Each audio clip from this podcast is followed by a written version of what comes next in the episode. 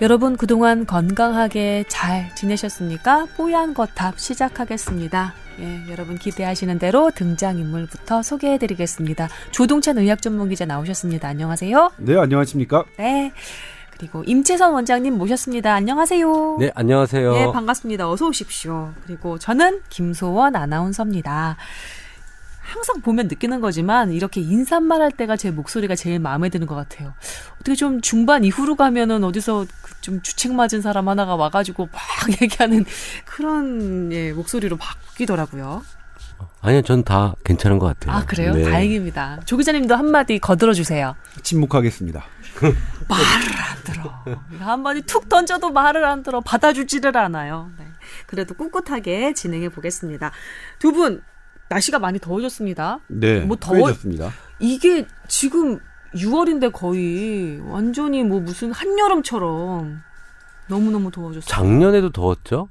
그래요. 어. 올해도 그렇게 많이 더울 거라고 하던데요. 태풍도 몇 개 안 오고. 올해는 더운 게 일찍 시작된 것 같아요. 맞아요. 네, 좀 길게 될 것 같고요. 음, 작년에는 진짜 찜통더위였잖아요. 음, 근데 저희 환자 중에 네. 작년에 우라병이 들어서 온 환자가 있어요. 울화병? 예. 네. 더위 때문에. 더위 때문에? 그게 네. 뭐냐면 에어컨 대란이 있었잖아요, 작년에. 아, 맞아요. 그래서 대리점에서 에어컨을 샀는데 에어컨이 안 온 거예요. 돈은 냈는데. 딴 데 파는 거예요, 걔네들이. 음. 그래서 막 소송을 하고 막 그것 때문에 자기는 여름 에어컨도 못 쓰고 뭐 그래가지고 우라병이 엄청나게 걸린 거예요. 더웠는데 작년에. 예, 음. 그래서 병이 걸리더라고요 에어컨 때문에. 항상 이렇게 더워지기 시작하면 회사가 제일 시원해요.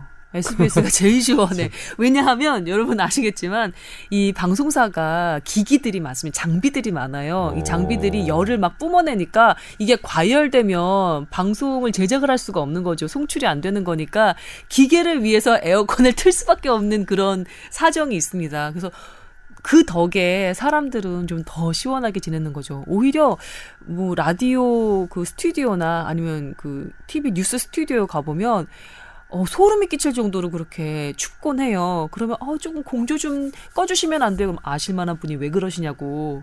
과열되면 책임지실 거냐고. 뭐 그런 얘기를 듣기도 하는 거죠. 여름에 냉방병으로 많이 오는 직종이 은행원. 아. 거기도 계속 춥대요. 그래서 아니, 은행은 돈 세고 이러는 게 뭐가. 아 몰라요. 이거 뭐 은행은 1980년대부터 대표적인 피서. 장소였습니다. 비싸지잖아요. 맞습니다. 당연히 냉, 은행은 시원해야죠. 어, 냉방병에 많이 걸려오세요 직원들이. 요즘 그 실내 온도 적정 실내 온도 어, 선전하기를 한 25도, 6도 이 정도로 28도 아니에요? 20 몇 도죠? 26도 정도. 근데 그렇게 해보면 너무 덥지 않아요? 그게 20 밖에 한 35도 이렇게 되면 26도가 시원할 텐데 그냥 26도라고 하면은 뭐 살짝 더운 감도 있긴 하겠네요. 앉으면 엉덩이에 땀이 차잖아요. 더워서 26도 음. 이렇게 해놓으면. 아직은 뜨거운 남자시군요, 임채선 원장님. 26도 정도면 괜찮다고 말씀드리려고 그랬는데. 네. 조 기자님은 어떻게 지내셨어요? 음. 저는 뭐 그냥 얼굴이 더 탄 것 같기도 하고. 뭐 저는 그냥 죽은 듯, 왜요? 아직도 쥐 죽은 듯. 아직도 좀 뭔가 좀 그러세요? 기분이 다운이에요? 아니 뭐 그렇지는 않습니다. 제가 이제 어, 올해의 제 개인적인 행동 지침을 어 이제 정한 게 있는데 네. 소신 행보? 아니요 자숙? 입을 가급적 닫자 왜요? 귀는 가급적 더 열자 네가 말을 할 때가 아니라 들을 때다 이렇게 어. 생각하고 있습니다. 저는 조 기자한테 이렇게 얘기하죠. 버텨라. 살아라. 살아있어야 뭔가 할 수 있다. 야 그렇다고 죽- 그 아, 뭐 정도입니까? 그, 정, 그 정도 그 아닌데 정도입니까? 그 정도 아닌데 아무튼 뭐뭐 제가 지난 주에도 말씀드렸지만 어 제 판단이 어 계속 틀리기 때문에 틀렸기 때문에 아그 부분에 대한 반성을 좀 해야 될 것 같고요. 음. 그리고 어 처음으로 그 지난번 아나키 사태 때도 그랬지만 아 내가 지금 하는 게 의미가 있나 하는 일이 그런 생각이 좀 들었어요. 그러니까 저를 어 제가 이제 다시 생각해 보니까 2008년 8월에 여기 들어와서 정말 가열차게 살긴 했어요. 그러니까 그러게. 예. 아무것 그냥 뭘 정말- 보면 알 수 있냐면요. 조 기자님 구두가 항상 보면은 정말 금방 달아요. 그 어떤 기자보다 구두 뒤축이 자세가 이상해서 그런가? 걷는 자세가? 아니 제- 구두 뒤축 그렇게 잘 달아요. 제 친구 중에 하나는 너 발 질질 끌고 다녀서 그래요. 얘기하는 친구도 있는데 네. 어 근데 이제 한 템포를 그러니까 어이 업에 들어오고 난 다음부터는 정말로 단 한 번도 한 템포로 좀 쉬어간다는 생각 그런 시기가 없었던 것 같아요. 음. 그래서 그것에 대한 부작용이 아닌가라는 생각이 들어요. 저의 지금 계속되는 음. 판단 미스가 그, 뭐, 그 판단을 저희는 존중하고요. 그리고, 어, 앞으로 좀 입은 닫고 귀는 여는 그런 조기자가 되겠다라는 스스로의 얘기도 저는 존중을 하는데, 하지만 저희 뽀얀 가족들은 아주 유쾌하게, 경쾌하게 아재 개그를 날리면서 만담을 이어가는 조기자님이 사실은 좋거든요. 네. 그리고 이제 지난주에 저희가 이제 그 그냥 넘어가긴 했지만 어 댓글에 이제 그 우리 그 맥주 대표인 분에 대한 비판 글이 있었죠. 근데 사실 이제 이거 솔직히 말씀드리자면 어 그 녹음 방송은 한참 전에 이제 저희가 마련했던 거고 네. 그 대선 기간과 그리고 대선 후에 우리 이 일련의 사태 때문에 별도의 이제 특집 방송을 하는 바람에 더 늦어졌었던 건데 그거에 대한 취지는 사실 우리 어, 뽀얀 거탑의 확장성을 좀 가져보자는 취지였잖아요. 네, 좀 재밌고 활력 있게 실험이었죠, 실험. 했는데 아 그게 이제 첫 단추부터 이렇게 꼬이니까 이게 뭔가 잘 안 되나 보다는 생각이 좀 들어요. 그러니까 일단 뭐라고 드릴 말씀이 없고 그리고 어 저희가 대신 해명하고 하- 사과하는 것도 되게 이상하고 왜냐면 그 부분에 대한 문제는 지극히 이제 어 그쪽의 영역에서 어 시시비비를 가려야 되는 부분인데 아 근데 어쨌든 간에 막 아 이게 그랬구나. 근데 이, 이 그런 말씀을 드리는 것조차 어떤 또 다른 뭐 이렇게 오해와 뭐 이런 것들을 불러일으킬 수 어, 있는 부분이 있어서 그랬는데 음. 아무튼 그렇더라고요. 그러니까 그 이게 아무도 안 뵙겠지만 우리는 알잖아요. 우리는 그게 확장성 그리고 그렇죠. 신나게 좀 더 해보자. 그리고 네. 어 이걸 발판으로 좀 더 어, 사회에 활력 있는 분들 끌어들여서 어, 뽀얀 것 그러니까 건강과 관련되지 않은 사람은 없으니까 네. 그런 취지였는데 아무튼 대단히 무색하게 됐습니다. 그죠, 그게. 그것도 참 아이러니해요. 네. 어, 그런 우리가 할, 섭외할 때 그런 거를 전혀 생각도 못 하고 우리는 네. 좋은 의도로 했는데 예. 그게 시기가 이렇게 맞물리게 될 줄은 우리 녹음할 때는 크 옛날에 녹음할 때는 몰랐던 거죠. 네.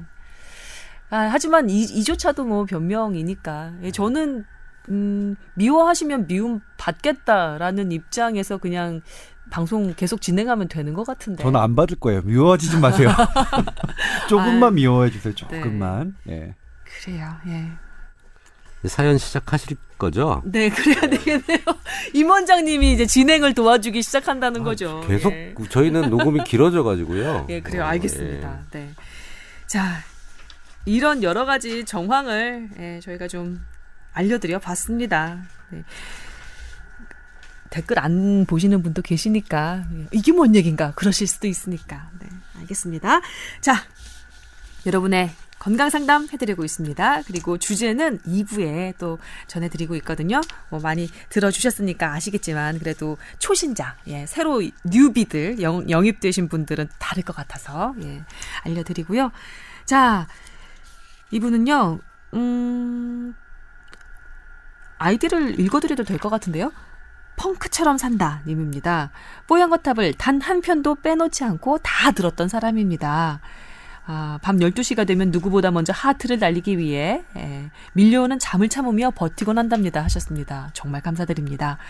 아, 이 지점을 또, 또 빼놓을 수 없을 것 같아서 굳이 읽어드리자면 아, 이거 진짜. 뽀얀 거탑을 듣다 보면 김소원 아나운서가 일반인 제가 하고 싶었던 질문을 대신 해주셔서 고구마를 내려가게 하는 사- 시원한 사이다 같은 그런 기분을 느끼게 되니 어찌 잠이 오겠습니까? 아, 생략하고 싶다.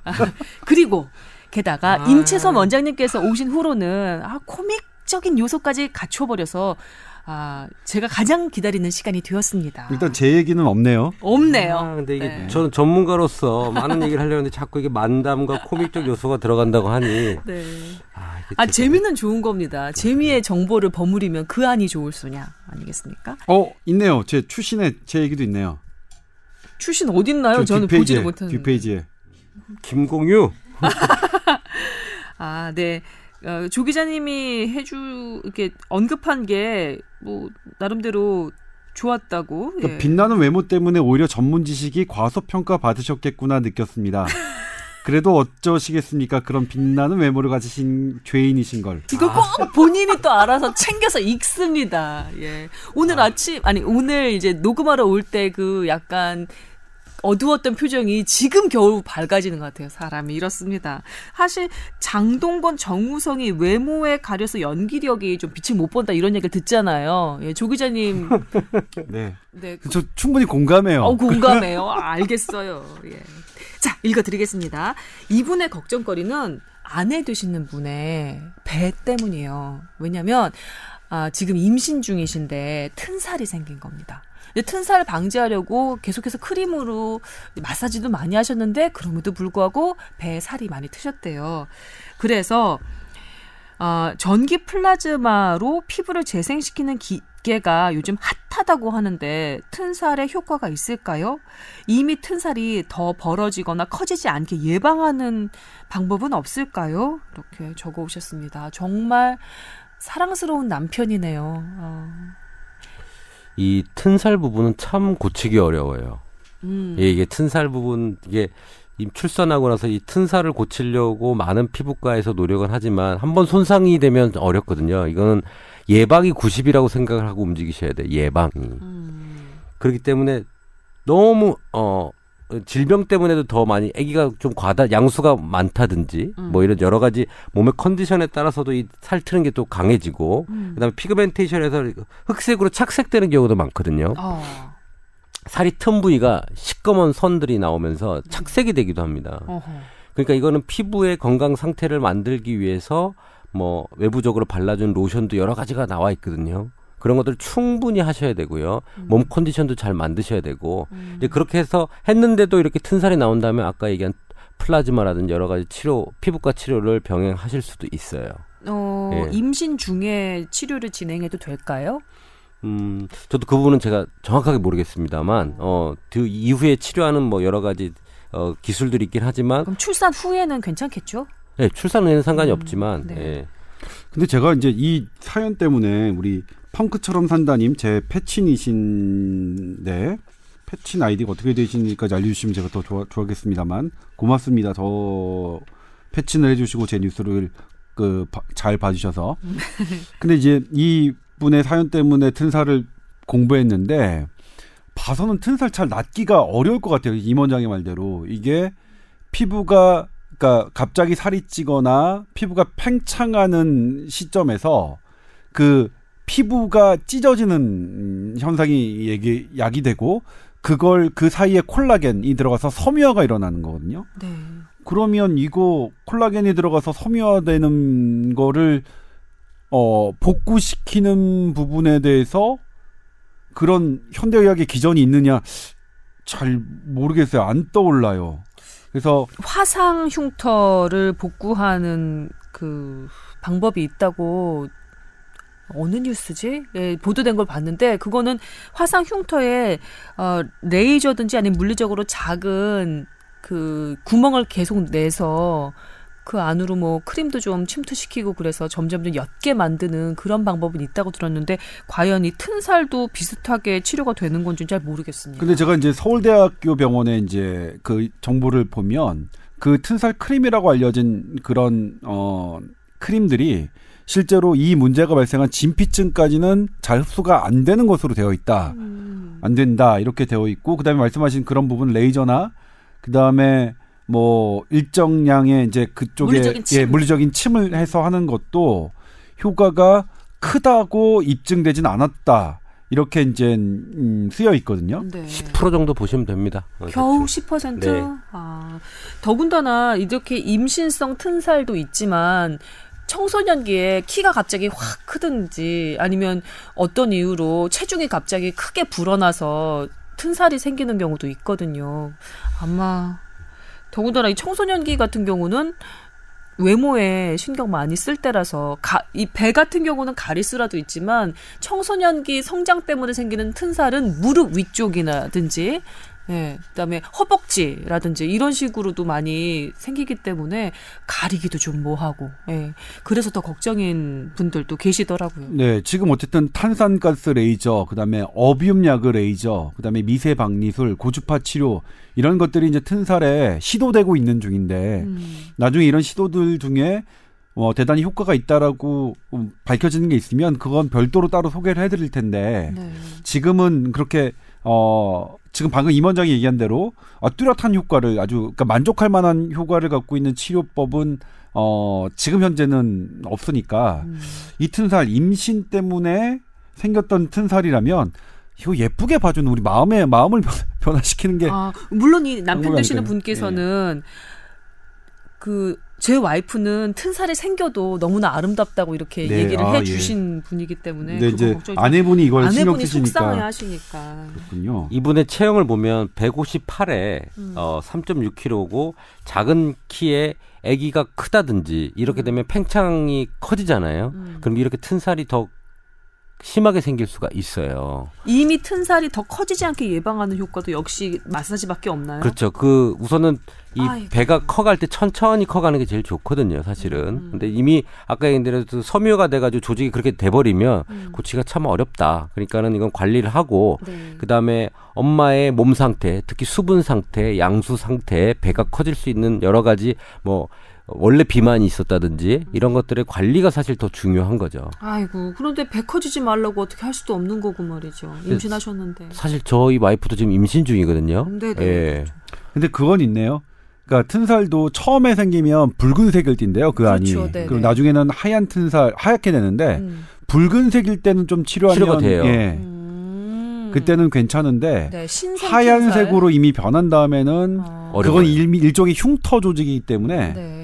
어, 조금 더 복잡하고 어려운 부분이 있는 것 같습니다. 그렇군요. 무슨 치료를 하려고 해도 임신 중이라서 더 안타깝긴 한데 이미 출산하고 난 다음이면 빨간 튼살이 이미 하얀색으로 바뀐 후일 것 같아서 그것도 또 걱정이긴 네. 하네요. 아이고. 네. 저희 와이프 임신을 했잖아요. 네. 튼살이 있을까? 나도 한 고민을 많이 하거든요. 음. 어, 근데 저희 부친이 뭐 한약을 좀 계속 줬어요. 저희 와이프한테. 네. 뭐 손자, 손자니까. 음. 근데 뭐 둘째 임신한데도 지금 괜찮거든요. 음. 어, 그래서 아, 몸 조절하는 게 좀 더 중요하구나라는 생각은 제가 하고 있어요. 몸 컨디션 컨디션 그러니까 건가요? 어 아. 몸에 있는 수분 상태 갑작스럽게 뭐 임신성 당뇨가 와가지고 많이 음. 먹거나 당이 올라가는 이런 여러 가지 상태 조절이 더 중요하지 않겠나 네. 수분 조절 수분 음, 조절 뭐 이런 것들 여러 가지가 음, 어, 같이 있는 게 아닐까 싶어요. 어. 이분에게 드릴 수 있는 충고는 그러면 뭘까요? 우선은 그 외부적으로 바른 크림으로 관리를 좀 하시고 거의 출산에 지금 39주 차거든요. 네. 어.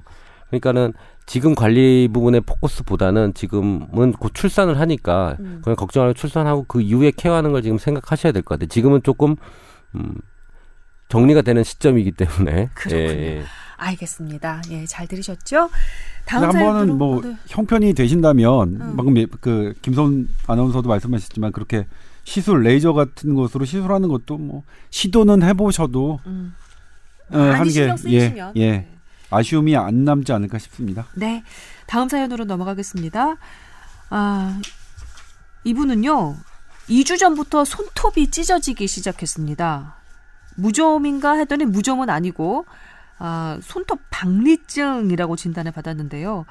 원래 손톱이 좀 약한 편이긴 했지만 이 정도는 아니었다고. 그런데 최근 손톱 끝부분이 막 찢어지기 시작하더니 마치 페스츄리 빵처럼 겹겹이 일어나기 시작했다고. 피부과 병원에 가서 크림을 처방받아 왔는데 그래도 별로 효용이 없고 어, 선생님 말씀으로는 화학약품에 손톱을 노출시키지 말라고 음. 샴푸를 할 때도 비닐 장갑을 끼고 세제를 쓸 때도 손에 닿지 않게 꼭 고무장갑 끼고 하라 이런 충고를 받으셨다고 합니다. 2, 3주 동안 일상에 무슨 변화가 일어났길래 이렇게 손톱이 됐는지 잘 찾아보라고 하셨는데 딱히 아무런 변화를 찾을 수 없었습니다라고 하셨어요. 음. 근데 이분이 손톱과 손의 사진을 좀 찍어서 보냈잖아요. 네. 근데 이런 사진을 보내주면 저 좀 더 많은 얘기를 해드릴 수 있을 것 같아요. 네, 네. 앞, 난 전이 참고하시고요. 손- 예. 사연 보내주실 분들도 뭐 손톱만 보지 말고 손을 보면 좀 건조한 느낌이 좀 안 듭니까? 네, 그래 오른 오른쪽 엄지 엄지부터. 예. 그 우리 thenar muscle 네. 엄지 쪽에 언덕 두덕이 있는 부분이 보면 이렇게 좀 많이 건조해 보이는 느낌입니다. 네. 어 근데 이게 이 뭐 박리증처럼 이게 우리 nail bed라고 해서 손톱이 자라는 그 제, 그 세포가 자라서 나오는 그, 그 층이 있거든요. 음. 거기서 손톱이 쭉 자라서 나오는데 손톱 뿌리 쪽에 네, 뿌리 쪽에 네. 어. 그 뿌리 쪽에 어 영양 공급이나 이런 여러 가지 상태가 안 좋을 때 이런 손톱의 질이 떨어져요. 손톱 질이 떨어지는구나. 예. 네. 그렇기 때문에 이 네일 베드에 좋은 혈액이 가야 되겠죠. 음. 우선은 네. 혈액이 가고 영양 공급도 가야 되고 수분도 가야 되고 여러 가지가 공급이 돼야 되는데 네. 제가 본 손 상태를 봐서는 그런 손에 어떤 수분이나 공급 상태가 좋아 보이지는 않아요. 음. 그래서 이거는 뭐 손 마사지라고 하는 것들도 있거든요. 우리 뭐 그 깍지 끼고 이렇게 해가지고 손을 손에 이제 혈액을 높이고 하는 그런 운동들이 있어요. 네. 그런 것들 하고 그다음에 일반적으로 먹는 것들도 조금 영양 상태를 잘 어, 어, 우리 콜라겐 성분들이 있잖아요. 이런 것들을 섭취라든지 이런 것들을 좀 잘 해서 하시는 게 좋지 않을까. 이런 걸 가지고 우리가 뭐 약을 쓰진 않거든요. 음, 어. 저는 그냥 문외한이지만 그래도 제 인상을 좀 말씀드리자면 음. 사진을 보면 왜 피부과 그 의사 선생님께서 화학 약품에 손을 노출시키지 말라고 충고를 하셨는지 알 것 같은 느낌이 손이 뭐랄까 그 세제를 많이 맨손으로 다뤄서 좀 거칠어진 것 같은 네. 아니면 뭐 락스 물에 좀 이렇게 좀 닿아서 손이 좀 일어난 것 같은 그런 식의 에, 느낌이 들 정도로 매우 건조하고 좀 거칠어 보여요. 그래서 그런 말씀을 하시지 않으셨나 싶은데 어 기본적으로 핸드크림도 좀 많이 발라주시고 손으로 좀 뭐랄까 물일이라고 하잖아요. 물일. 음. 예, 그런 거 좀 덜 하시는 거 어떨까? 원래 그런 걸 좀 많이 하셨던 분이 아닐까라는 생각이 살짝 들더라고요. 사진만 보고. 네. 그 저기 저는 세제 설거지 집에서 하잖아요. 그럼 음. 저는 손이 나가요. 아, 예민한가 봐요. 그, 그래서- 그, 안, 안 맞는 사람들도 예, 안. 맞아요. 그래서 예. 설거지를 안 해요. 고무장갑 끼시면 되잖아요? 아, 그냥 저는 그게 좀 잘 안 돼서 이게 안 해요. 아, 어. 식기세척기를 쓰시든가. 아, 없어요. 근데 우선 네. 저는 그 세제 같은 게 참 독하다는 걸 그때 알았어요. 그럼요. 저는 독해요. 몰랐어요. 여자들이 맨날 이거 설거지하고 손에 문제 생기는 게 음, 어, 세제 가능성이 참 많겠다라는 생각도 하거든요. 네, 맞아요. 독합니다.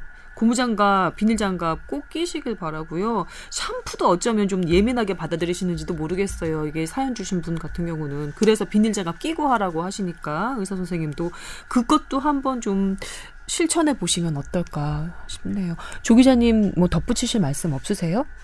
아니 그러니까 어쨌든 손톱도 이분 때문에 손톱을 보는데 손톱도 뭐 아 근데 본인 뭐. 손톱을 막 쥐어 뜯으면서 지금 계속 말씀하고 계시거든요. 무의식적으로. 네. 그러니까 이 손 처음에는 이제 손톱 무좀이 아닐까라고 생각해서 봤는데 이제 이 피부과를 가, 가셨으니까 음. 피부과 선생님이 손톱 무좀이 아니라고 판정을 해주겠죠. 그 정도의 양상이 아니고 음. 이거는 이제 어떤 그냥 단순히 어, 균에 의한 게 아니라 음. 어, 화학약품이나 아니면 그 임원장이 얘기했던 그 신체의 피곤함 이런 음, 것들 때문에 음, 음. 갈라지는 것일 수 있다고 판단하신 것 같은데 네. 그럼 두 개를 다 하셔야 돼요. 그러니까 화학약품에 대해서 철저하게 저기 하시고 음. 그 다음에 쉬셔야죠. 잘 드시고. 그 제가 언니로서 제가 틀림없이 언니일 텐데 언니로서 하나 걱정스러워서 충고하자면 이렇게 손톱 박리증 있는 분들 손톱 이렇게 까지는 분들이 보기 흉하다고 하면서 꼭 네일을 붙이세요. 특히 젤 네일 같은 거 붙이시는 분들 계시거든요. 음. 안 됩니다. 손톱도 우리 몸의 장기의 일부분이라서 그렇게 독한 본드를 자꾸 붙이고 산소나 공기 통하지 않게 해놓고 그러면 손톱 망쳐요.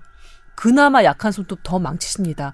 뭐 아예 신경도 안 쓰셨으면 뭐 생각도 안 하셨으면 그나마 다행이지만 아 음, 어떡하지 손톱 너무 미워 하면서 젤네일 붙이실 생각 하셨다면 아서라 말아랍니다. 네, 제가 꼭 네, 말씀드립니다. 이게 한국 그 건강 영양 협회에서 그 제공한 정보를 보면 음. 이분 같은 경우에 이제 손톱 끝이 갈라지는 거잖아요. 네, 그렇죠. 사진에 손톱 보면 끝이 이게 갈라지는 것의 가장 큰 원인은 영양 부족이라고 한국 건강 관리 협회는 그 정보를 제시하고 있어요. 아이고 고기 좀 잡수셔야겠네. 왜냐면 이분 때문에 비슷한 손톱 갈라짐의 사진을 제가 쭉 찾아서 어. 관련 정보들을 지금 계속 보고 있었는데 무좀서부터 근데 이 비슷한 손톱의 사진을 찾아서 클릭해왔더니 한국 건강영양관리협회의 사진이 클릭되고 네. 이렇게 손톱 끝이 갈라지는 부분은 영양 부족이 가장 큰 많은 원인이다. 네. 이렇게 얘기를 하고 그래서 이제 충분한 영양 보습해 주시고 음. 그다음에 영양 공급해 주시고 그다음에 네. 보습해 주는 거 좋다고 정보가 제공돼 있습니다. 네.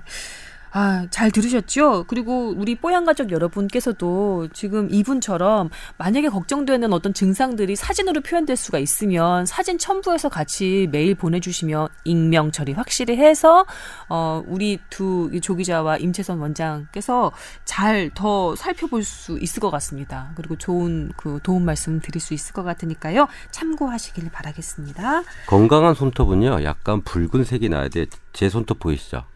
음, 음, 하얀 거보다는 좀 핏기가 이렇게 핏기가? 조금 그러네, 있는 진짜. 손톱이 좋아요. 어, 아주 그냥 빨갛네. 응.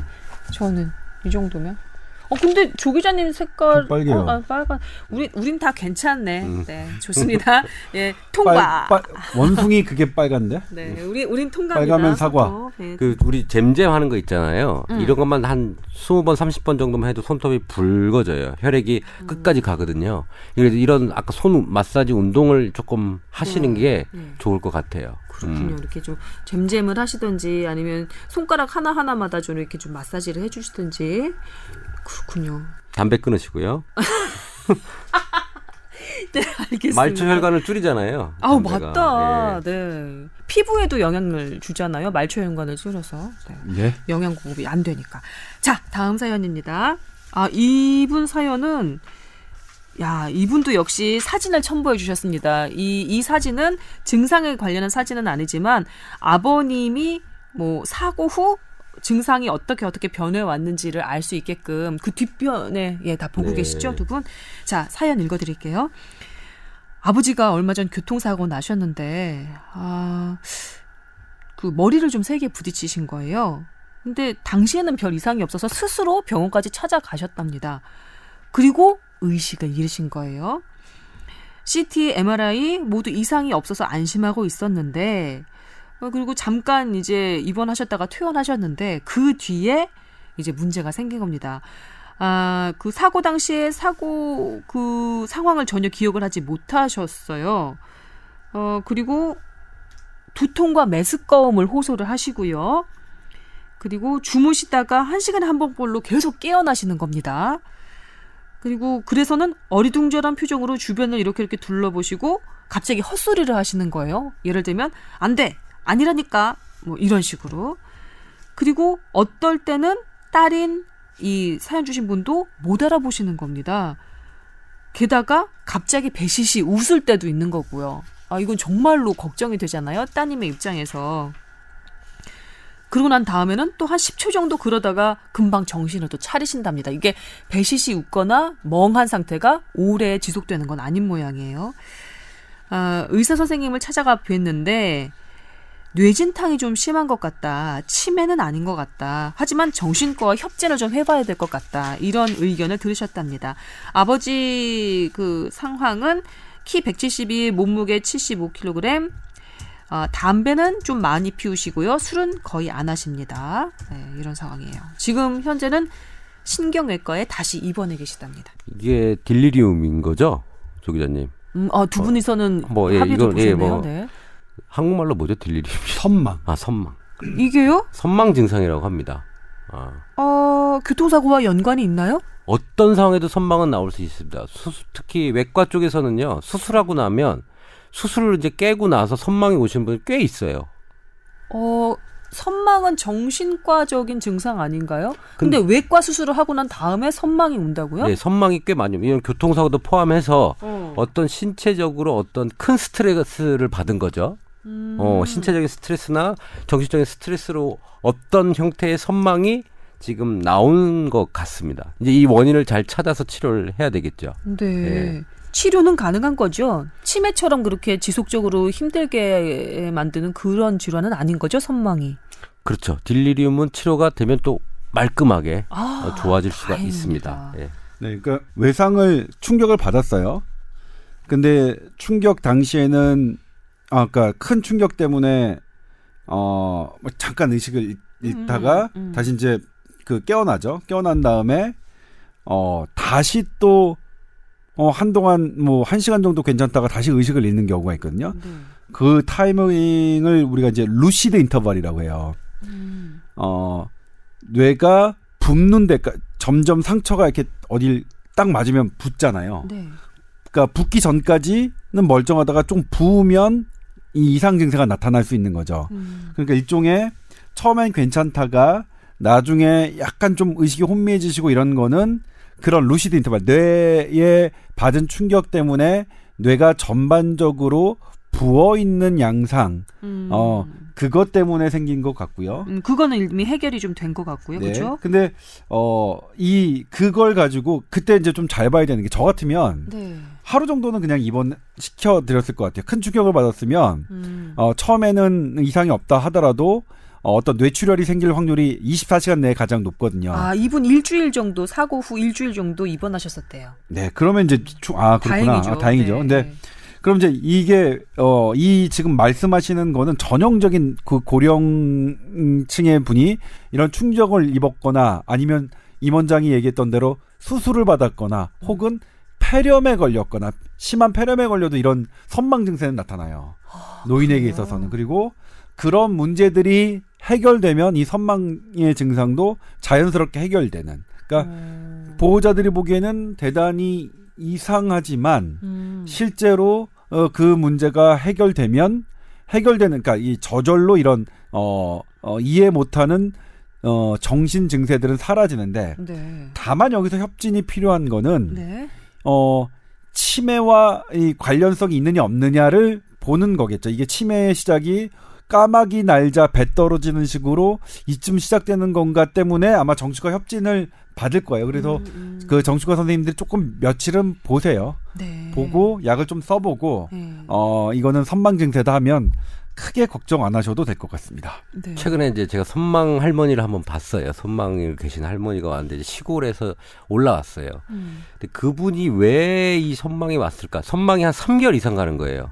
좀 너무 오래 가는 거예요. 원래 그렇게 어. 오래 안 가거든요. 네, 보통은 어느 정도나 지속되는데요? 보통은 짧게 1, 1, 2주면 끝나는 그러니까 치료를 받으면 네. 빨리 끝나야 되는데 이분은 맹장 수술 받고 나 선망이 생긴 거예요. 음. 그런데 처음에 소변을 못 보고 막 이렇게 해서 병원을 갔는데 음.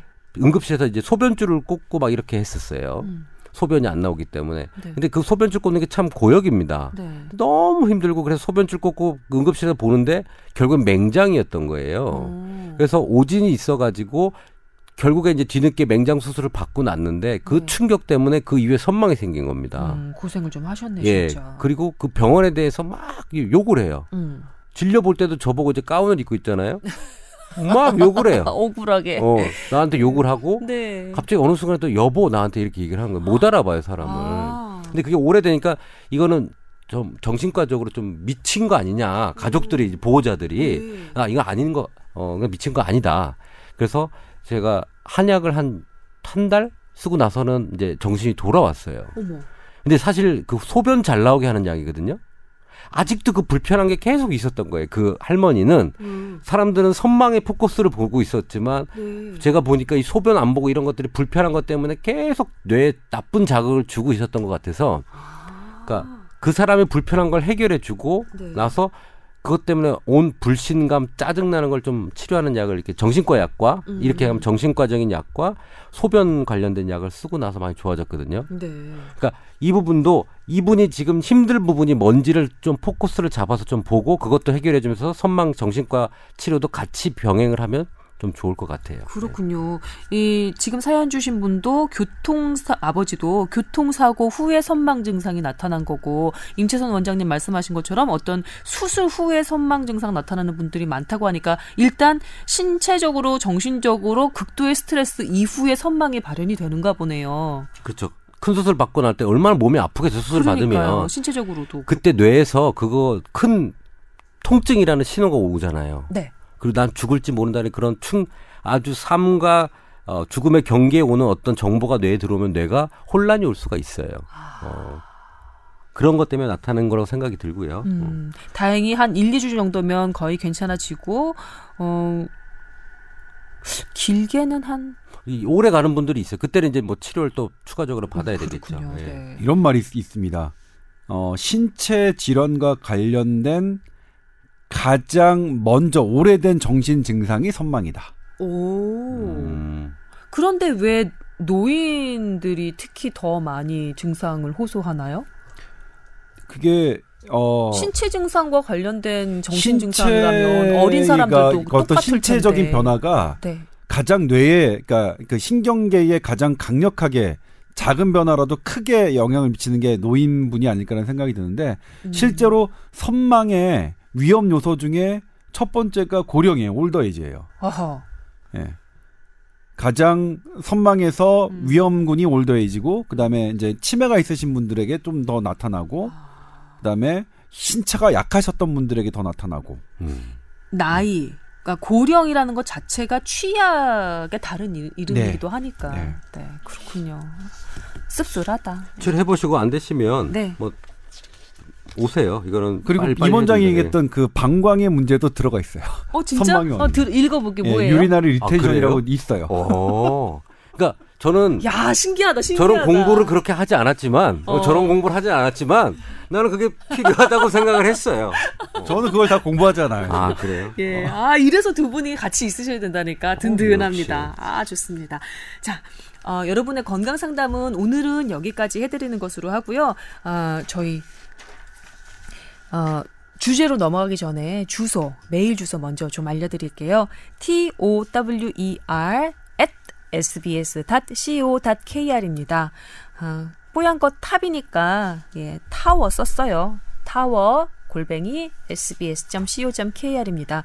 저희 익명 처리 확실하게 해드리고 있습니다. 그리고 감정이 아주 그냥 절절하게 되어 있는 건강 상담으로 유명합니다. 많이 많이 보내주세요. 자, 오늘의 주제로 넘어가겠습니다.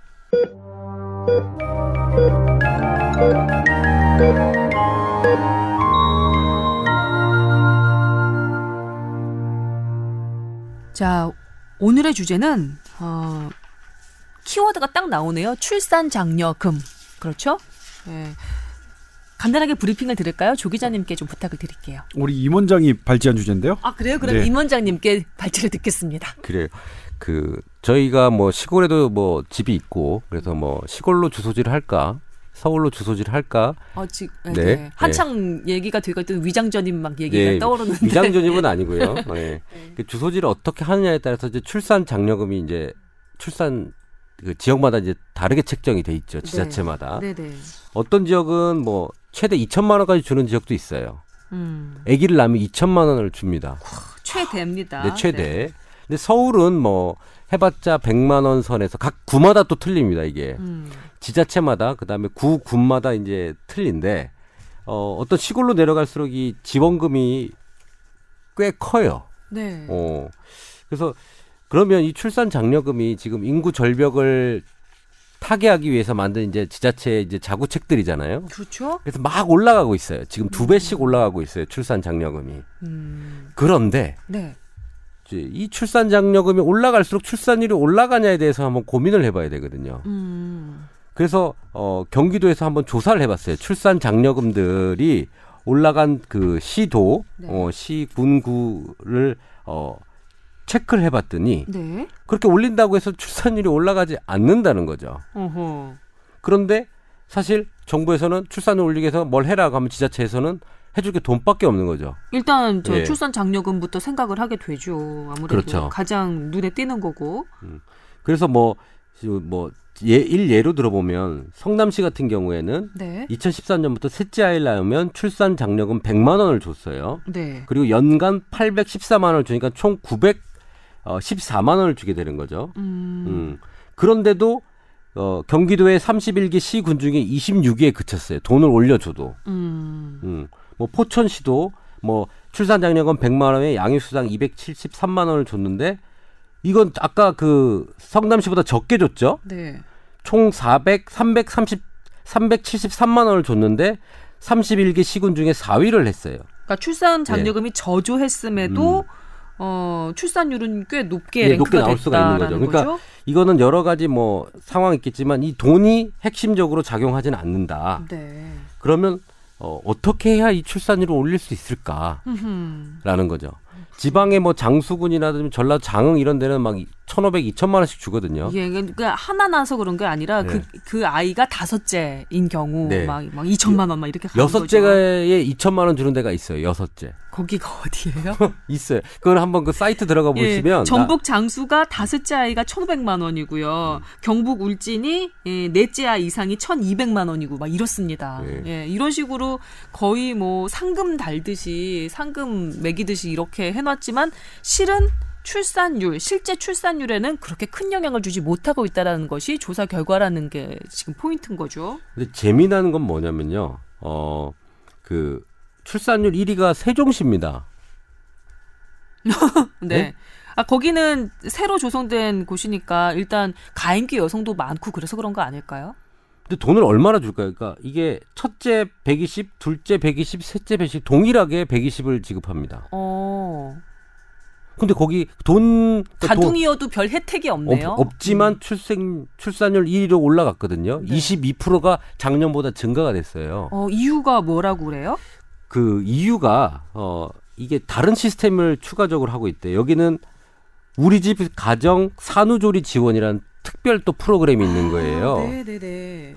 근데 아기 낳아봐서 알겠지만 사실은 엄마가 이 시- 몇십만 원 되는 돈이 중요한 게 아니라 음. 아기를 돌봐주는 상황이 좀 필요하잖아요. 그렇죠. 그게 제일 힘들어하는 건데 그렇죠. 여기는 돈으로 해결하려고 한다는 게 사실은 정부에서 좀 무리였던, 무리였던. 거죠. 산후조리를 거들어줄 실질적인 지원이 음. 예, 주어진다면 어, 예. 그렇죠. 그런 더 어. 필요하고 물론 그 직장 어 여자가 그 와이프가 직장을 다니느냐 음. 그러니까 아내가 직장을 다니느냐 안 다니느냐가 또 출생률하고 아주 민감해요.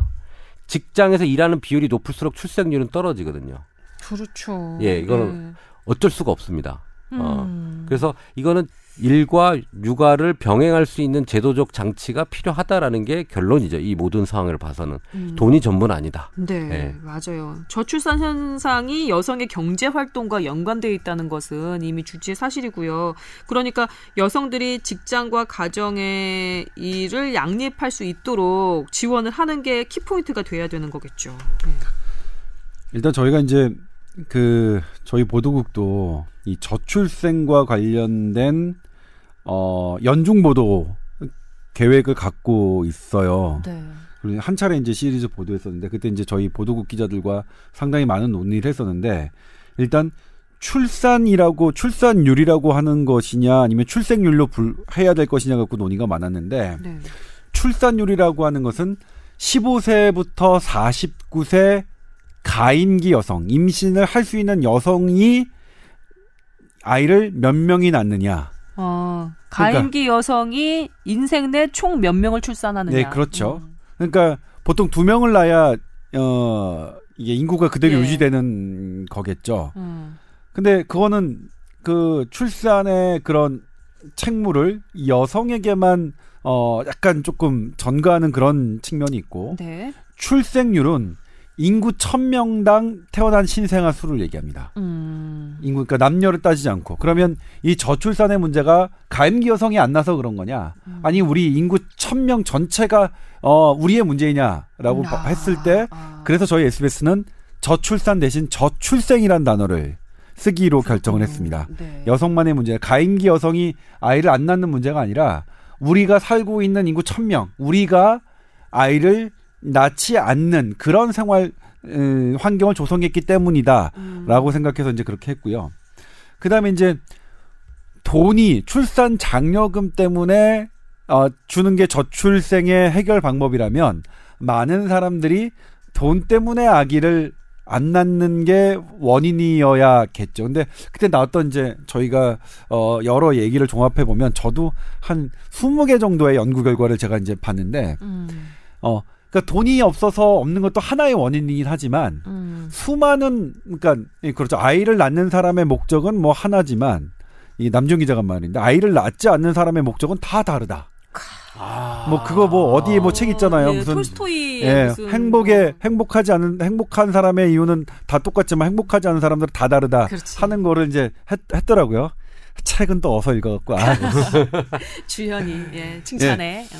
그래서 돈이 없어서 안 낳는 사람들도 있어요. 그러니까 이게 난임 시술에서 나타난 건데 음, 경제적으로 부유한 사람들은 돈을 주거나 안 주거나에 따라서 나의 난임 시술을 결정하지 않아요. 않았어요. 맞습니다. 근데 네. 소득이 낮았던 사람들에게 음. 이게 난임 지원비를 했더니 난임 시술을 받는 경우가 좀 늘었거든요. 아, 그러니까 근데 돈도 얼마를 주느냐에 좀 다른데 만약 선진국 같은 경우에 이제 일회성이 아니라 아이를 둘째를 낳으면 매달 80만 원씩 주겠다 음, 하면 이것 이, 이 정도의 정책은 어 효과가 있어요. 음, 아이를 낳는 게 나의 하나의 생계를 유지하는 수단이 되니까. 음. 그런데 일회성으로 주는 예, 거는 일회성으로 150만 원, 2천만 원 정도로 이게 확인된 거는 현재까지 없어요. 그러니까 어. 출산 장려금이 음, 저출생을 극복하는 어저 아주 커- 커다란 단초가 된다는 연구 결과는 없는 상태로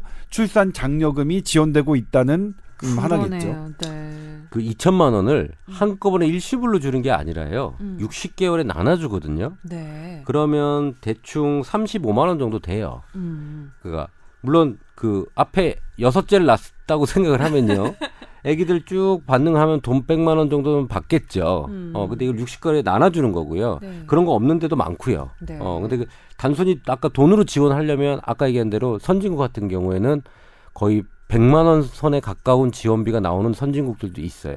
보육 수당으로 네. 그렇게 뭐 이해 하면 되겠네요. 보육 그렇죠. 수당처럼. 그래서 중간에 일을 2, 3일 정도 나가기도 하고요. 음. 나머지를 자유롭게 쉬면서 쉴 때는 그 수당이 나오고 일할 때는 회사에 돈이 나오고 음. 이두 가지가 병행이 되면서 육아를 할 수 있는 상황이 돼야 음. 정책적인 지원이 좀 완, 완비가 되는 게 아닐까라는 생각을 하고 있습니다. 아, 그렇군요. 이게 출산 장려가 딱 출산하는 그 시점에 그 아이 태어나는 그 문제가 아니라 출산 장려에는 그 밑에 그 산후조리 문제도 포함이 되어야 하고 여성의 일자리 문제도 포함이 되어야 하고 그다음에 여성뿐만 아니라 아빠의 근무 환경까지도 포함이 되어야 문제가 해결이 되겠네요. 저희가 그때 그 지금 오늘 보니까 한 여섯 한두 시간에 걸쳐서 한 여섯 차례 토의를 했어요 저희 음. 부서가 음. 그때 내린 결론은 저출생의 원인은 생애 주기별을 생애 주기를 다 포괄한다. 음. 그러니까 낳는 것부터 노년까지. 그래. 그러니까 그게 우리가 나, 그러니까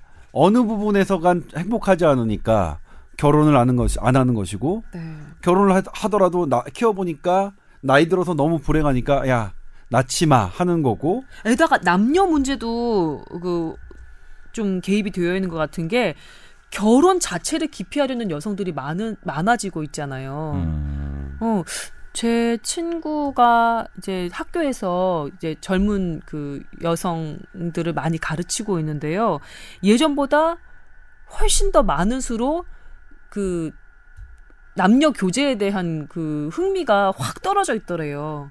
결혼 자체가 아니라 그 전에 이미 남자하고 사귀어야 한다는 그런 욕구 자체가 확 떨어져 있더라는 거예요. 그래요? 네. 오, 신기하네. 그래서 왜 그러니? 그랬더니 이, 이 남녀 교제를 통해서 그 뒤에 항상 우리는 결혼을 염두에 두고 남녀 교제를 이어가는 그런 게 있잖아요. 근데 결혼 자체를 생각하지 않다 보니까 그럼 왜 내가 굳이 남자를 사귀어야 돼까지 이제 영향을 받는 거더라고요. 그래서 이 특히 이 젊은 여성들의 결혼 기피, 연애 기피가 상당히 문제가 될 것 같아요. 나중에 출산 정책 제고할 때도.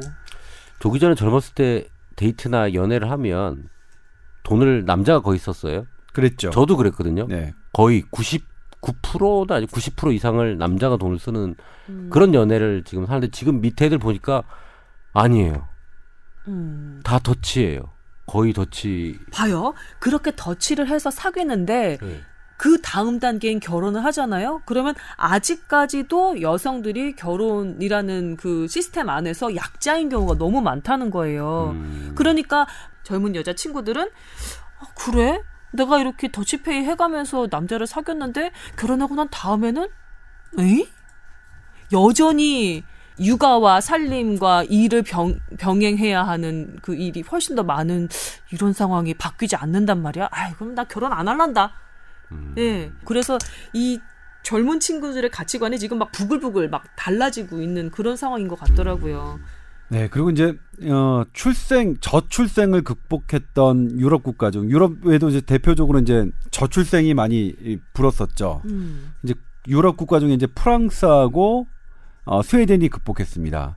근데 프랑스의 사례는 어떤 거였냐면 아이는 낳아라 무조건 결혼하든 결혼하지 않든 그게 국가가 키워주겠다라는 그래. 거였습니다. 그래서 그래, 실제로 맞아. 음. 어, 프랑스 같은 경우에는 1995년도에 출산율, 그러니까 이 가임 기구당 그 가임 여성을 그때는 기반으로 했으니까 음. 뭐 1.74명이었다면 음. 네. 지금 뭐 2000, 즉 2012년에는 2점대까지 올랐습니다. 상승한 와. 효과였습니다. 프랑스 같은 경우는 혹시 이민을 많이 받아서 충당한 것도 있지 않나요? 뭐 그런데 일단은 그 프랑스와 스웨덴의 그 저출생의 극복은 육아, 보육과 교육을 국가가 책임지는 시스템이 가장 기, 기여했다는 연구 결과가 제일 음, 많습니다. 아, 그래요? 남유럽이나 중동 혹은 북아프리카에서 이민을 많이 받아서 그쪽 임- 사람들은 음. 이제 산화 같은 거를 좀 너그럽게 생각하는 문화에서 온 사람들이니까. 아무튼 근데 연구 결과는 그렇습니다. 아? 네. 근데 이제 이게 조금 그 맞지 않아진 게 일본에예요. 제가 이제 이거 되게 어 일본도 국가가 키워준다고 하고 있나요? 예, 혹시? 그렇죠. 일본도 지금 뭐 그죠 국가가 키워라잖아요. 아이는 국가가 키워라. 그런데 그런데 근데 일본 같은 경우에는 2000년도에 한 1.33 정도였어요. 아, 좀 음. 낫네요. 지금 얼마냐? 어, 일, 어 그러니까 2000년도에 어, 잠깐만 일본이 예 잠깐만요. 파란 어 일본이 뭐 1.26 이 정도까지 떨어졌었는데 네. 지금 상승폭이 1.4 정도예요. 음. 그러니까 예전에 막 그 1.76 그다음에 1970년대 2점대까지 갔던 그런 패턴을 그러니까 전반적으로 저출생을 확 그 모멘텀을 걸 만큼의가 아직은 안 나오고 있어요. 근데 우리나라 같은 경우도 어느 정도냐면 음. 어 지금 이제 어 새로운 대통령께서 누리 과정 뭐까지 다 이제 저기 하겠다라고 하지만 우리나라 그 보육 정책자가 국제 회의에 가면 우리나라 보육 다 공짜다. 왜냐면 어린이집 이런 거 다 지원하잖아요. 음. 다만 거기서 별도로 하는 것만 어 개인적인 부담을 하는 거죠. 그래서 공식적으로는 우리나라도 아, 나오면 국가가 책임지는 나라예요. 우리나라 그 보육 정책 그 팀이 이렇게 가는 어, 얘기를 들어보면 근데 애 키우는 엄마 아빠들은 왜 이렇게 힘든 거죠? 그렇죠. 그러, 그래서 이제 근데 그럼에도 불구하고 우리나라는 계속 떨어지고 있죠. 지난 10년간 우리나라가 저출생에 쓴 돈이 얼마인지 아시죠? 그러니까 정부에서 80조라고 했지만 실제로 계산을 해보니까 100조가 넘어요. 와. 그 100조의 80%는 실제로 육아와 보육에 쓰였어요. 어. 그런데 올해는 2017년대에는 지금 30만 명대로 떨어질 것으로 예상이 돼요. 음. 작년에 이제 2016년 때 40만 대로 딱 이렇게 그, 그 바닥을 찍었는데 올해 작년에 임신한 어, 그 임산부의 표본과 그 다음에 올해 나, 나오는 월별 출생률을 보면 어, 30만 대로 떨어질 것 또 같은데. 떨어졌어요. 예. 또 떨어졌어. 최저치를 갈아치우고 있죠. 지금. 그러니까 예. 저도 어, 며칠 전에 지난 주였나 그 뉴스를 실제로 하면서 야 이거 큰일 났구나. 이 정말 기울기가 너무나 급격하더라고요. 다시 빨리 회복을 시켜서 그래프를 꺾어야 될 텐데 참 걱정입니다. 아는 동생이 어, 일요일 날 찾아왔어요. 음, 아기가 둘째가 나온 지 한 3개월째 되는데 음, 형 너무 힘들어. 그러니까. 내가 한의사인데 네. 어, 한 병원 갔다가 집에 와서 계속 아기 보고 밤에 또 아기 깨면 같이 보고 또 출근하고 3개월 하다 보니까 너무 힘들대요. 근데 그 집은 부유하거든요. 그런데도 예. 강남에 아파트가 세네 채 있고 뭐 부유한데도 너무 힘들대요. 그거를 자, 같이 돌봐주지 않으면 와이프의 어떤 그런 것들이 폭발을 하기 때문에 같이 봐줘야 되고 그럼요. 낮에 그 도우미 아줌마 있죠. 음, 부유하니까 음. 뭐다 쓰는데도 그래도 힘들다고 얘기를 하거든요. 근데 그렇게 한 걸 보고 그럼 우리 어머니 아버님 어떻게 키웠지? 막 네 명 다섯 명도 키우고 그랬잖아요. 근데 제가 지금 다시 한번 확인했는데 네. 김선 선배가 말씀하신 프랑스 출, 산율 이 늘어난 원인은 아, 역시 또 그걸 또 예. 검증하고 있었구나. 아니 확인을 해야 되니까 네, 네, 알겠습니다. 뭐라고 나와 있어요? 역시 그 신생아 프랑스 자체에 아이를 낳는 게 많아서 그러니까 그 이민자 유입 그 유입 그 효과까지 다 따져봤는데 네. 이민자 유입 효과는 그러니까 효과가 미미했고 음. 그 보육 육아 정책을 확고히 개선함으로써 프랑스 여성들이 이게 조금 어, 더 아이를 낳아도 되겠다라는 생각 때문이라고 어, 되어 있네요. 근데 그건 있죠. 그런 게 잘 되는 거는 여성의 경적 경력 단절이 안 되는 거니까. 그래요. 네. 그런데 저는 이제 우리가 정말 많이 논의를 해봤는데 이 부분에 대해서, 그러니까 스웨덴 같은 경우에도 어, 출생률이 상당히, 그러니까 스웨덴은 사실 좀 다른 나라에 비해서 출생률의 이, 이 뭐죠? 급과 아예 급 올라가고 내려가고 하는 것들이 조금 어, 다른 나라에서 비해서 조금 단기적으로 움직여요 그래프가. 음. 그럼에도 불구하고 최근에는 그 단기적으로 상승세를 타고 있는데 스웨덴의 저기도 육아와 보육 그다음에 어 그 난임 시술 비용을 어 전, 전액 무료로 해준 거 이 두 가지가 이제 커다란 정책으로 꼽히고 있는데 네. 근데 이 예가 일본에서는 참 유럽처럼 이게 잘 안 나타나고 있는 것도 또 사실이거든요. 물론 더 향후 지켜봐야 되기 때문에. 근데 제가 우리 부서에서 계속 우리나라에서 나온 연구들을 지켜봤을 때 아, 우리나라는 너무나 다양하다. 그러니까 제가 둘째를 안 낳는 이유와 음. 다른 선배가 애를 안 갖는 이유, 다른 후배가 결혼을 하는 이유가 다 달라요. 우리 우리들끼리 얘기를 하는데도. 음. 근데 사실 우리들끼리라는 SBS 보도국 기자들은 그래도 일정한 직장이 있고 그렇죠. 네. 어느 정도 이게 조금 뭐 어 그러니까 뭐 뭐 사는 계층이라고 할 수 있는데도 다 다른데 음. 이게 소득 소득과 지역과 이런 게 다르면 정말로 많이 다를 거라는 생각이 들어서 음. 일단 뭐 그거는 해봐야겠죠. 이제 저는 문재인 정권에서 이미 다른 나라에서 확고하게 출생률을 올렸던 육아 보육 정책 국가가 다 그냥 하는 것 음. 한번 해보고 그다음에 난임 시술에 대해서 어, 소득별로 파격적으로 특히 저소득층에서 어, 난임 시술을 어, 원하는 분에게 완벽하게 더 낮춰주, 낮춰주는 것 음. 그거 먼저 해보 해봐야겠지만 우리가 갖고 있는 불행한 이유를 결과적으로 하나씩 하나씩 해소하는 게 음. 저는 뭐냐면 80 저, 저- 제가 입장 받고 나서 88만 원 한 달에 벌면 저도 결혼 안 할 것 같아요. 그러니까. 언제 집장만 해요? 88만 원 벌어가지고 숨도 안 쉬고 30년 동안 모아야 어 강북에 있는 지방칸이라도 마련하는데. 근데 그 80, 88만 원 안에 뭐가 들어가 있냐면요. 이미 요즘 그 학생들은 졸업할 때그 학자금 대출 등록- 때문에 예. 빚쟁이로 시작을 하는 거예요. 그러니까 만약에 100만 원, 150만 원 주는 그 계약직 에서 일을 하게 된다. 그러면 그 중에 상당 부분은 이자나 그 원금 갚는 대로 또 쓰여야 되거든요. 돈을 어느 세월에 모아요? 못 모으지. 제로성 게임일지도 몰라요. 이 집값이 올라가고 음. 해서 뭐 여러 가지 경제적으로 그런 큰 돈이 필요하게 되는 그게 어 그렇게 해서 돈을 버는 사람이 생긴 집을 만들어 돈을 버는 사람이 생기는 만큼 그 플러스 된 거는 그 밑에 사람들이 다 짊어지고 있는 건지도 몰라요. 음, 네. 그런데 하나 희망적인 건 이러한 상황이 틀림없이 문제이고 가진 사람들 그 권력이든 돈이든 가지고 있는 사람들이 나누지 않으면 우리 공동체 전체가 어느 순간은 괴멸할 수 있겠다라는 이 사회적인 합의까지는 이제 간 것 같아요.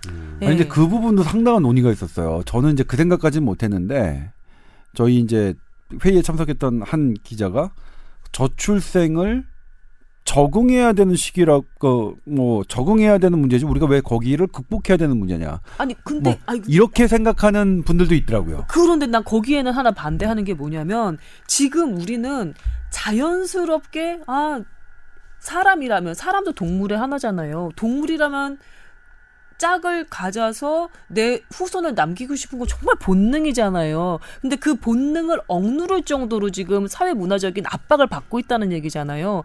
그 적응해야 할 자연스러운 형상은 절대 아닌 거지. 이거는 본능을 거스르고 있는 걸 어떻게 자연스러운 거라고 아니, 얘기할 그러니까 수가 저는 뭐 있겠어. 저는 개인적으로 그렇게 생각하지 않습니다. 저는 이제 저는 그러니까 그 개념을 아예 생각지도 못했었는데 음. 근데 실제로 그런 말을 주장하시는 학자분들이 계시더라고요. 저출생 문제에 있어서 왜 저출생을 극복하려고 하느냐? 우리는 어차피 극복하기는 어렵고 사실 그건 맞아요. 지금 우리가 저출생 패턴을 이렇게 어떻게 지금 조금씩 그 늘려나간다 하더라도 20년인가 30년까지 제가 그때 계산 그 학자가 계산했는데 30년까지는 계속 인구 줍니다. 아, 그렇지. 아, 이게 그러니까 예. 단, 단기간에 해결되는 게 아니라 그러니까 어차피 우리의 대부분의 삶은 저출생을 적응 그러니까 저출생을 적응해야 되는 게더 그거 말 시급한. 문제지. 예, 저출, 되네요. 저출생을 극복하는 문제가 우리에게 더 시급하게 닥친 문제가 아니라는 거예요. 그러니까 그러니까 우리 임 원장님이나 조 기자님이나 내가 늙어 죽을 때까지는 어차피 저출산은 그다지 해결되지 않은 아니, 상태로 그렇죠. 있다는 그렇죠. 얘기죠. 저는 30년보다는 더살 테니까 아, 뭐? 그건 아- 그건 네. 아니죠. 딩크족이죠. 딩크족. double income no kids 맞죠? 근데 제가 베트남에 갔어요. 음. 근데 거긴 젊은 사람이 너무 많은 거예요. 음. 그리고 남자들은 막 놀고 있고 그러면 여자들이, 여자들이? 막 일을 하, 많이 하고 있고요. 베트남에서 왜 그러냐면 옛날에 베트남 전쟁이 너무 오래 갔잖아요. 그러니까 네. 젊은 남자들이 다 죽은 거예요. 음. 그래서 보니까 남자들은 많이 죽고 여자들이 많아서 그러니까 여자는 많고 남자는 적어요. 음. 그러다 보니까 남자가 갑이 되는 거죠. 어. 남자를 구하기 어렵고 음. 그러다 보니까 여자가 일을 하는 경우가 많고요. 음. 어, 그걸 보고 자란 사람들도 계속 여자들이 일을 하고 음. 그런데 거기는 인구가 폭발적으로 지금 늘고 있거든요. 음. 사실 인구 성비가 상당히 안 좋은데도 음. 아까 대로 자연적으로 두면 또 그렇게 했다가 뭐 우리 우리나라처럼 갑자기 노인 인구가 많아졌다가 또 경제가 한번 무너져요. 음. 무너지고 뭔가 뒤바뀌면 또 자연스럽게 또 인구가 늘어나고 그 자연스럽게 가는 과정일 수도 있겠다는 생각도 한 천년을 지켜보면 그런 그 가능성도 저는 생각을 하고 있거든요. 와, 장, 장, 이게. 천년. 음. 그러니까 일본이 저렇게 노령화가 진행이 돼서 음. 소비가 안 돼서 저 뭐 저성장 국가가 되면서 경제가 안 좋아지고 그런 노인 인구들이 이제 점점점 사라져 가고 다시 어 인구가 많이 부족해지는 상황이 됐을 때 또 막 이렇게 활발하게 될 것이지 음. 않을까라는 생각도 들고 그런 출렁임 자체를 자연스러운 것으로 받아들여야 된다는 생각이 들기도 한다는 말씀이시죠? 네. 음. 물론 그 사이에 이 노인 인구가 많아지면서 많은 경제적인 부담은 그 국민들이 지, 지고 가겠죠. 음. 이, 이런 상황에서 이제 인공지능과 기본소득 뭐 이런 얘기까지 나아가면은 우리는 한 시간에 또 못 끝내는 거죠. 아, 또 그렇죠. 그런가요? 네. 아, 네, 예, 한 예. 못 인공지능 얘기해 볼까요? 큰일 납니다. 예, 우리 집에 못 가요? 다음 네. 주제 인공지능 하- 하고 싶어요 저는. 인공지능도 예, 예, 흥미로운 주제죠. 네, 언제 한번 마련해 보도록 하겠습니다. 아이고 또 우리가 한 시간을 또 열심히 달려왔습니다. 네, 여러분도 이런저런 생각하면서 저희들과 함께 하셨을 것 같은데요. 아, 일주일 또 건강하게 지내다가 우리 셋 또 함께 예, 인사드리도록 하겠습니다. 오늘 두 분 수고하셨습니다. 감사합니다. 네, 예, 고맙습니다. 감사합니다.